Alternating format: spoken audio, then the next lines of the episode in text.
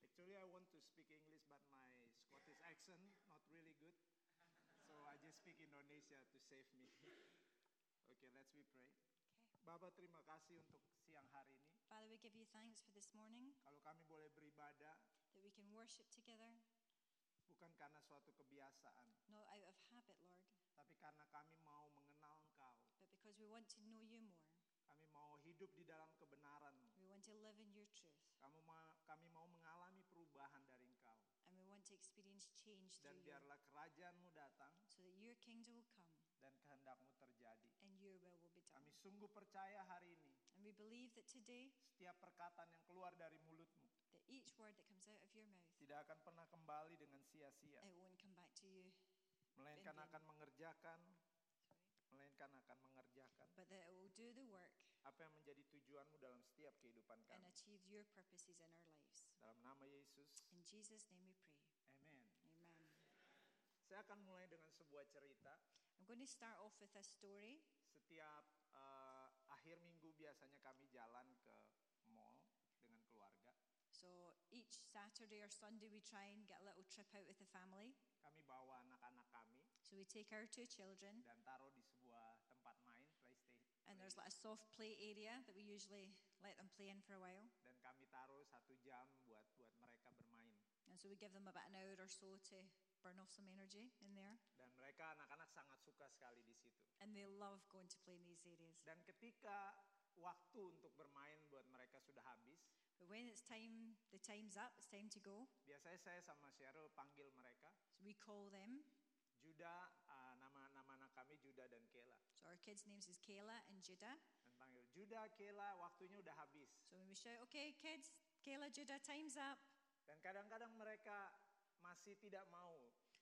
more than often, they're not that willing to come running out to us. Mereka sangat menikmati sekali because they're bermain di enjoying tempat. their play so much Karena itu dunia mereka. because it's their little world it's Itu their you know, tempat di mana mereka merasa nyaman. because that's their comfort zone they're comfortable they're having fun there Tapi sekali lagi saya panggil, oke, waktunya udah habis kita harus pulang atau kita harus keluar di tempat main itu. so we usually have to call them a couple of times and eventually we can get them to come out Dan mereka harus dengan terpaksa dan mereka harus kembali mendengar panggilan kami orang tuanya. and so eventually they have to listen to the call of the parents and they have to obey and come out Karena walaupun itu sangat sena, sangat me- menyenangkan buat mereka, so even though it's very enjoyable for them walaupun itu dunia mereka di tempat main itu, even though it's their little world tapi ada yang lebih penting dari itu, there's something that's more important than that mendengar panggilan orang tuanya. and that's hearing the call of the parents Kembali kepada hubungan yang lebih bagus And to- yaitu dengan orang and to tuanya. come back to that relationship with their Sama parents. halnya dalam kehidupan kita. and so it's the same thing in our lives Walaupun kita punya dunia kita sendiri, Even though we have our own little lives, our own little world, kadang-kadang kita meng-create dunia kita, sometimes we create our own little safe zone, our own world. tapi tempat yang terbaik adalah ketika Bapa kita ma- memanggil kita but the untuk best ada thing di- is when the, our Father calls us back into His will, untuk kita kembali eh, kepada hubungannya. to come back into relationship with Him. Judul khotbah saya pada hari ini, So the title of my my word for you today empat panggilan dasar dalam hidup. is the four basic callings in life. Mari kita baca sama-sama dalam Kejadian 12 ayat 1 sampai 4. So let us read together Genesis 12, verse 1 to 4. Shall I read in English? And it's, this print is tiny, so bear with me. Yes, please. it's a sign of your age, isn't it? You can't see the print. Thank you. This is the No. pastor Bible. The call of Abraham. The Lord said to Abram, Leave your country, your people, and your father's household, and go to the land I will show you. I will make you into a great nation. I will bless you. I will make your name great, and you will be a blessing. I will bless those who bless you, and whoever curses you, I will curse. And the people on and all the people on earth will be blessed through you. So Abram left as the Lord had told him, and Lot went with him. Abraham was 75 years old when he set out from Haran. Panggilan yang pertama dalam kehidupan kita bisa belajar daripada Abraham. So the first calling that we can learn from the life of Abraham, Abram, yaitu panggilan untuk keluar. and that was the call to go out. Sama halnya dalam setiap kehidupan kita. So in each of our lives, Seringkali Tuhan memanggil kita often God calls us untuk keluar dari dunia kita, to come out from something, to come out from untuk our world, keluar dari daerah nyaman kita to come out from our comfort zone, dan menuju kepada area iman. and to go into the area of faith. Kalau saudara baca dalam Kejadian 12 ayat 1, So if you read in verse 1 here, Tuhan berbicara secara spesifik untuk Abraham keluar dari tiga area. he said very specifically for Abraham to go out of three areas. Ketika saya coba bermeditasi dan saya coba tanya, kenapa Tuhan sampai berbicara tiga area dalam hidup ini? And so Nofe meditated in this and was asking God, why did you say specifically to come out of these three areas? Karena ini sesuatu yang penting buat Abraham. Because it was something very important for Abraham. Tiga area itu adalah yang pertama, Tuhan menyuruh untuk dia keluar dari negerinya. So the first thing God told Abraham to come out was that from his country. Negeri berbicara tentang budaya. And so country talks about your culture. Banyak orang dibentuk dari kebudayaan. And many of us, whether we realize it or not, we are we are formed or we are shaped by our Setiap culture. kita punya budaya masing-masing. And we all have our own particular culture. Dan Tuhan mau Abraham keluar dari budaya itu.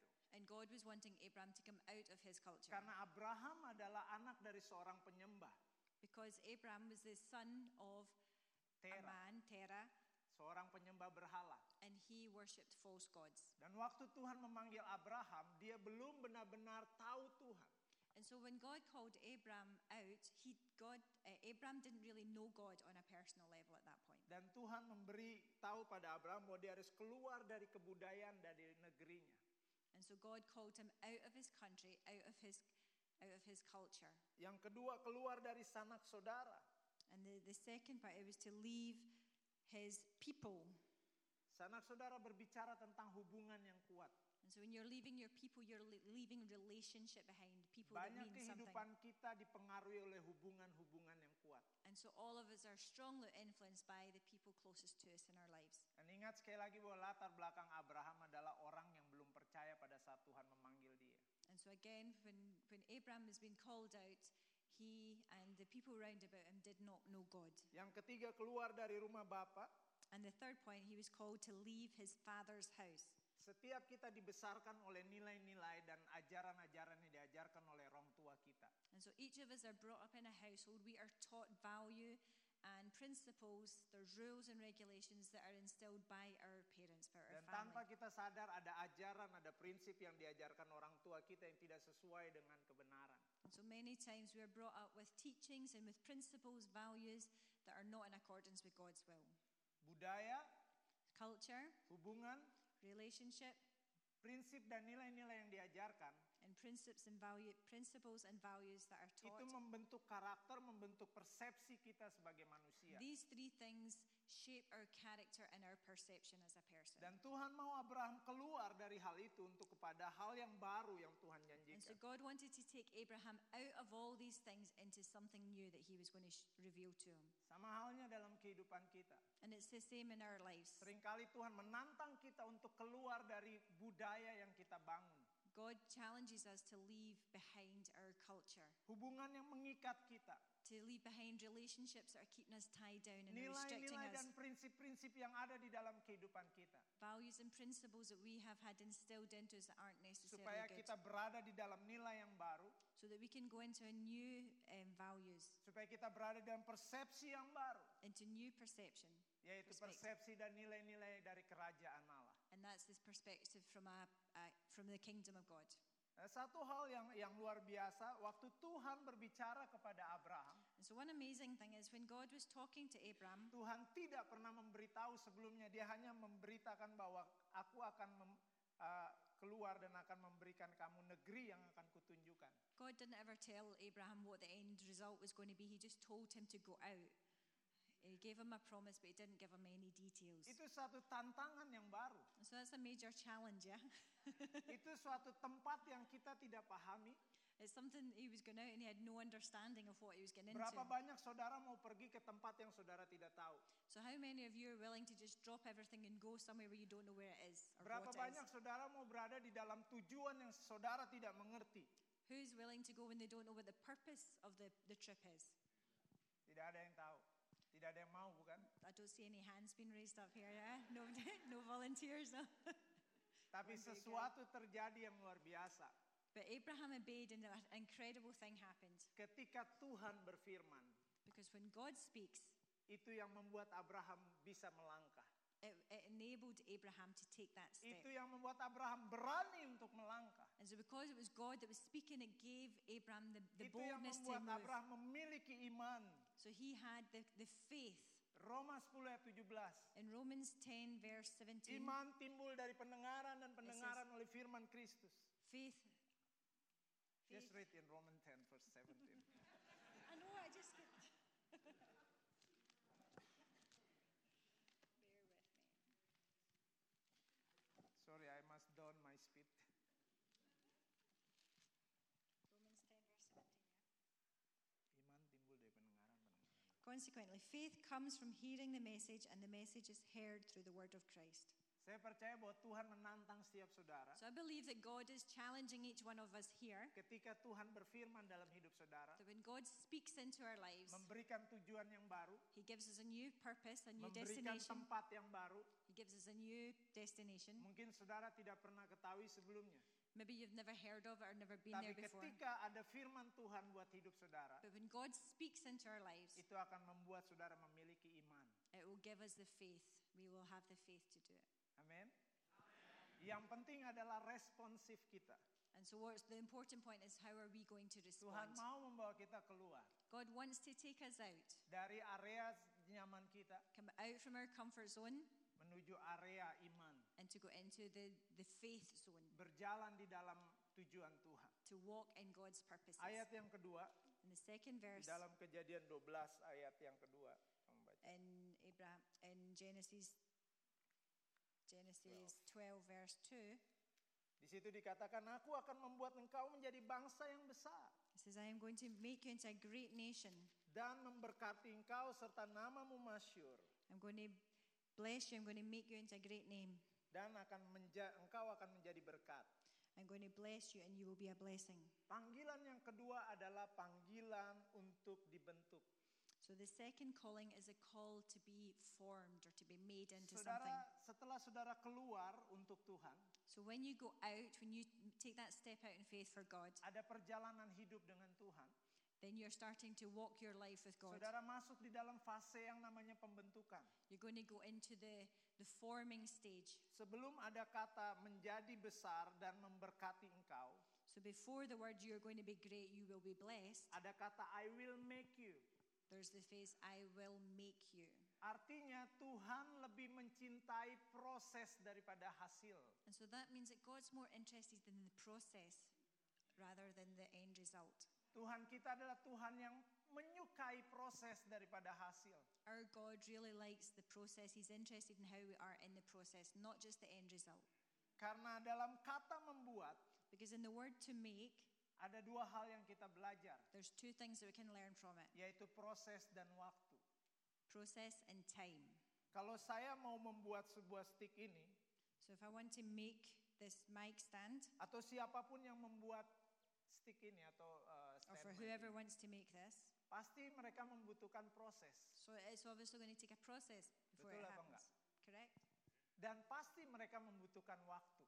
And so they're going to need some time to make this stand. Waktu dan proses So, time and process, membuat s- apa yang diciptakan sesuai dengan tujuan. that's how you can get whatever's going to be c- created or the idea that you have in your head takes time and a process before it can actually become something. Itu sebabnya setiap kita orang yang menyembah Tuhan, And so that's the same for each of us that worship God. jangan pernah takut dengan proses. Don't be scared of the process Karena proses membuat saudara berjalan di dalam dan berjalan di dalam sesuai dengan tujuan Tuhan. because it's in the process that you learn to work and live and work and walk in God's will. Ada banyak orang senang untuk melihat cepat hasilnya tapi tidak mau melalui prosesnya. Most of us want to fast forward the process bit and just get to the result stage, yeah? What you talking? ya, jadi satu pengalaman dalam kehidupan saya One experience in my life ketika saya baru bergabung di YWAM, when I had just joined with YWAM, baru berjalan satu tahun, I'd only been in it with, for a year. tiba-tiba pemimpin saya harus meninggalkan saya Suddenly, the leader had to leave the ministry dengan dengan keadaan sebuah situasi yang sangat eh, parah waktu itu. in a very, very um, undesired circumstances. It was a very difficult time. Dan saya harus menggantikan pemimpin saya untuk sementara ada pemimpin yang baru. And so all of a sudden, he had to step up and become the leader of the ministry. Dan waktu itu ada lebih dari 30 anak And at that point, there was over 30 children in the home. dan ada lima staf. There was five staff Saya members. harus jadi pemimpin mereka. And so all of a sudden, I had to become the leader. Nah, karena saya pemimpin yang baru buat staf yang yang ada bersama-sama dengan saya. And because I, as a new um, leader, all my fellow staff members, Anak-anak dan staf tidak mau mendengarkan saya. the staff and the kids didn't want to listen to me. Mereka lebih eh, senang dengan pemimpin yang yang meninggalkan kami pada saat itu. They were they were being loyal to their old leader and they didn't want to accept him as a Dan new pada leader. saat itu saya merasa frustasi, saya merasa stres, saya tidak tahu harus bagaimana. And so I was stressed, I was frustrated, and I didn't know how I should move forward. Dan saya ingat pada saat itu saya pergi ke sebuah lapangan menyendiri And so he had to get out. He went to a kind of empty open space by Saya bilang himself. Tuhan, apakah saya harus meninggalkan pelayanan atau saya saya harus cari pelayanan yang baru karena ini suatu hal yang tidak nyaman buat saya. So he was kind of at the end of himself and he just cried out God, saying, God, what do I do here? Do I just leave this ministry? Do I just let it go? Do I look for a new ministry? Sa- Help. satu nilai yang saya belajar dari Tuhan pada saat eh, saya mengalami sebuah pergumulan yang berat, And so one, one value that I learned from God when I was going through this really difficult experience, jangan pernah pergi tanpa Tuhan berbicara buat setiap kita. God taught him, don't ever leave unless I tell you to. Pelayanan kita dibangun berdasarkan apa yang Tuhan katakan, And so our ministry is built on what God has said. bukan berdasarkan perasaan atau apa yang kita suka. It's not built on our our emotions or on what we like or don't like, how Dan we're feeling. Tuhan berbicara kepada saya, And so God spoke to him at that time. saya mau kamu tetap ada dalam pelayanan ini. And he says, I want you to stay in this ministry supaya kehadiranmu pelayanan ini bisa bangkit kembali. so that my presence can be risen up again through this ministry. Aku yang akan memberikan kekuatan. And God said to him, I will give you the strength. Dan ah, saya berdoa pada saat itu, Tuhan kalau memang saya m- harus ada di, di, di tempat ini dan tetap di tempat ini, berikan saya kemampuan. And so I prayed, God, if you really do want me to stay in this ministry, then give me the ability, give me what I need to be able to do it well. Tahukah saudara bahwa damai sejahtera bukan apa bukan hanya suka bukan hanya sebuah perasaan, And so, guys, I want to tell you that peace is not just a nice feeling, tapi juga sebuah keputusan. but it's also a decision. Kadang-kadang kita harus belajar untuk tidak memuaskan perasaan kita untuk alasan apa yang kita mau.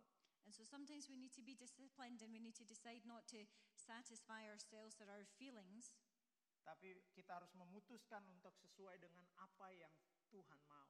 but we need to bring our feelings and our emotions into accordance, into line with what God Kadang-kadang wants. kita selalu melihat kenyataan lebih besar daripada kebenaran, So sometimes we see reality as a bigger thing rather than God's truth.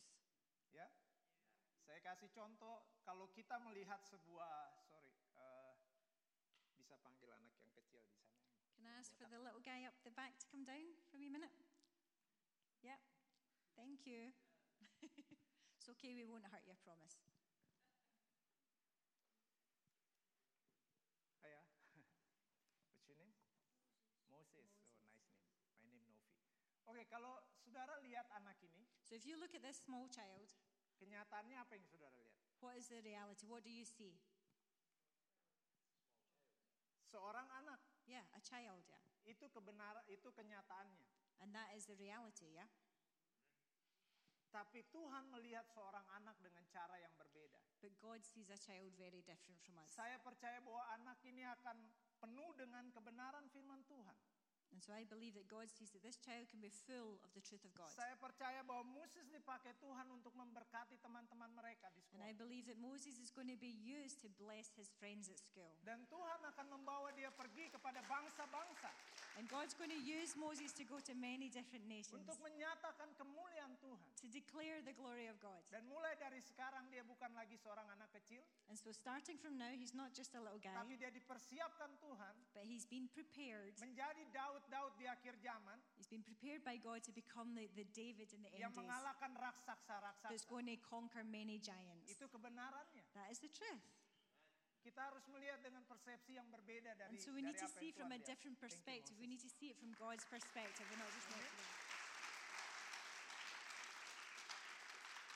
Kalau saya memutus memutuskan untuk keluar dalam pelayanan karena pergumulan yang berat, So if I decided to leave the ministry because we're going through a really hard time, saya nggak pernah melihat kemuliaan Tuhan. I wouldn't have seen the glory of God being shown Saya over that nggak place. pernah melihat bagaimana menghasilkan anak-anak yang punya iman yang besar. I wouldn't have seen the end result of all these young kids that had a big faith. Tapi karena saya mau bertahan, But because I decided to stick it and go karena through, ada firman Tuhan. because I had a promise, a word from God, Dan firman Tuhan membuat iman dalam kehidupan saya. and that word of God um, grew faith in my heart. Saya tidak lagi melihat masalah sebagai sebuah masalah, So I didn't see problems as problems so much anymore. tapi masalah ada sebuah adalah sebuah media daripada iman yang Tuhan bangkitkan dalam hidup But I saya. seen the problems as a medium that God was using to build my faith. Jangan pernah takut dalam pembentukan. So don't be afraid of the, the forming or the yeah, the forming stage. Jangan pernah takut di Shaping. dalam proses yang Tuhan sedang siapkan. Don't be scared of the process that God has prepared for us. Karena di balik proses, Because behind every process, Tuhan memakai hidup saudara dan saya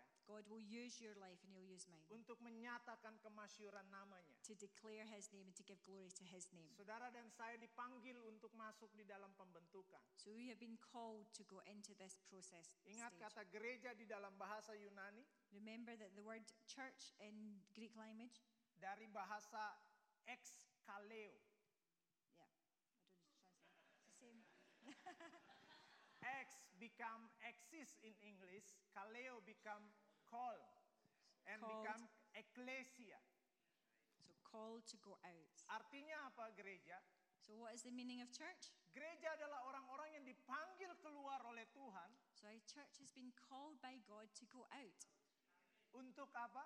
To what? For Menjadi what? terang di atas kegelapan. To be a light in the darkness.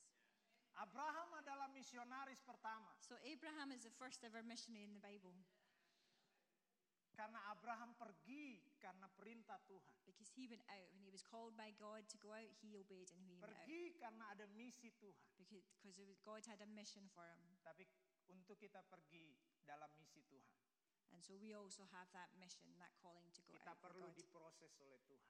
But we have to go through the process first. Panggilan yang ketiga, So the third calling ayat yang ketiga, in verse 3 kamu baca. I will bless those who bless you, and whoever curses you, I will curse, and all the people on earth will be blessed through you. Saudara lihat bahwa melalui Abraham, So you can see that through Abraham, orang dipengaruhi.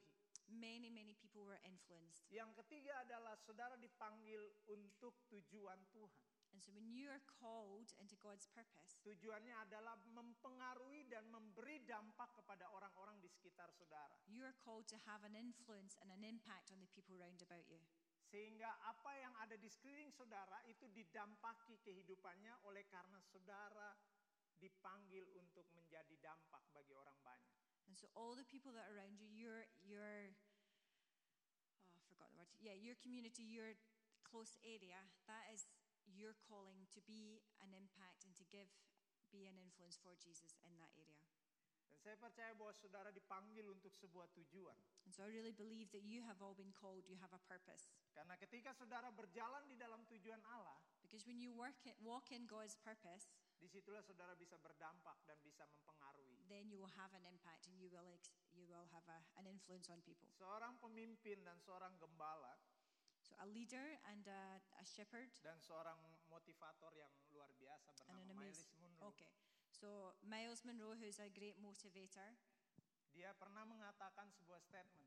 he made this statement: Tragedi terbesar dalam hidup manusia the biggest tragedy in a human's life, a person's life, bukanlah orang yang kehilangan harta, it's not that they've lost everything that they ever owned. bukanlah orang yang kehilangan orang yang dicintai, It's not that they lost the ones closest to them. bukanlah kehilangan posisi yang sudah diraih bertahun-tahun. It's not because they lost a very high position that they maybe held. Tapi Miles Munro berkata, But Miles Monroe said, tragedi terbesar dalam hidup manusia the biggest tragedy in a life ketika dia hidup di dunia ini, is when he lives in this world, dia kehilangan tujuan Tuhan dalam hidup. but he's lost his God given purpose in life. Berapa banyak kita hidup untuk tujuan Tuhan? So, how many of us are living God's purpose in our life? Kalau kita hanya hidup untuk ambisi kita, If we're just living our own ambitions, Mungkin juga di dalam pelayanan kita bisa berambisi dalam pelayanan Yeah, we kita. can even be ambitious in our ministry, Tapi sebenarnya kita membuat tragedi terbesar dalam hidup kita. but it becomes a very big tragedy. Apapun yang kita bangun, If the, whatever we're building, profesi apapun, our job or whatever it is, kita harus kembalikan arah kita we need to come back into the right area. kepada tujuan Tuhan. We need to come back into the purpose that God has for us. Itu in our yang lives. membuat kehidupan kita berpengaruh. And that's what will make our life impact, have Itu an yang impact. membuat kehidupan kita berdampak. And that's what will give us an impact and an influence on people. Untuk itulah saudara dipanggil. And so that's what we've all been called for. Yang terakhir dipanggil untuk di dalam ayat yang keempat. And the final Kejadian point in 12. verse 4, the final calling. So Abraham left as the Lord had told him. Saudara dan saya dipanggil untuk menjadi taat. So we have been called to obey, Taat bukan hanya kepada sesuatu yang kita suka, not just being obedient to the things that we like, the things that suit us, tetapi taat untuk sesuatu yang Tuhan suka. but to obey whatever God has told us to do, what He wants us to do. Ingat di dalam Matius di dalam perjanjian baru So if you re- remember in the New Testament, ketika Yesus bercakap-cakap dengan seorang pemimpin when God was speaking to, when Jesus was speaking to one of the leaders, dan dia katakan semua firman Tuhan sudah saya lakukan. and the, young, the wise young leader said, All these commands I have done since I was a child. Tapi Yesus berkata ada satu hal yang kamu harus lakukan. And God says, There's one thing that you still need to do Jualah segala milikmu dan bagikanlah kepada orang miskin. sell all you have and give to the poor. Seringkali kita harus taat bukan kepada firman yang tertulis, And so sometimes we have to obey not just everything that's written in the Word, tapi kepada firman yang Tuhan berbicara langsung kepada hidup but the Word kita. that God speaks directly into our heart. Mudah untuk kita mentaati sebagian firman So it might be easy for us to keep like the Ten Commandments, what it says in the Word, atau sebagian firman Tuhan, or whatever it says in God's Word. tapi kita hidup Tuhan tantang untuk kita mentaati keseluruhan firman Tuhan. But God, all right, sorry. So it's maybe easy for us to keep certain parts of the Bible, what God's word says, that's easy. But God asks us to obey everything that He says, everything that's in His word, everything He speaks to us. Itu sebabnya ketika Tuhan berbicara kepada saya, And so that's why when God spoke to me, ketika saya masih ya sekarang muda ya. masih sangat muda I'm still young. So when I was even younger, Dan ketika saya ketika saya harus pergi di misi, saya melihat teman-teman saya sukses dalam pekerjaan mereka dan saya tidak pernah bisa punya uang setiap bulan. so when he first went into missions, all his friends were getting successful jobs, starting to hope, have money and buy decent clothes. And he never ever had two cents to rub together. Dan saya berusaha untuk Tuhan, saya tahu bahwa Tuhan memanggil saya. And I had to just keep reminding myself, God, you have called me. Dan Tuhan cuma bilang kamu harus belajar taat. And God just says, you need to learn to obey. Bahkan kalau Tuhan juga suruh untuk melepaskan pelayanan, melepaskan sesuatu yang sudah saya bangun dengan susah. Even when sometimes He told me to let go of the things that I had built with blood, sweat, and tears, like the first ministry I was involved in, when God asked Him to lay that down, Saya harus mempersiapkan untuk bisa menyerahkan karena semua itu dari Tuhan. I had to prepare myself to surrender it because it was all to God and for God. Saudara dan saya dipanggil untuk taat. And so we are all called to obey Karena di dalam ketaatan, because in obedience, saudara akan melihat kemampuan Tuhan. you will see that God is able and God is willing. Walaupun kita tidak mampu, Even though Pada we are awalnya. not able to do whatever it is He's asking, tapi lakukanlah dengan ketaatan. do it in obedience and He gives us the ability. Karena ketaatan membawa saudara ada di tempat yang baru. Because obedience will always bring us to the next level. Karena ketaatan membawa saudara untuk melihat perspektif yang baru. and it will bring you into a new perspective. You'll see things with a new Karena perspective, ketaatan akan mel- akan membawa saudara melihat bagaimana cara Allah yang baru. and you will start to see that God is working in new ways. Karena di dalam ketaatan saudara akan melihat kemasyuran Tuhan dinyatakan. And because through your obedience, you will see God's name being glorified. Itu untuk itulah kita dipanggil oleh Tuhan. And so that is why we're called by God. God bless you. Mari kita berdoa.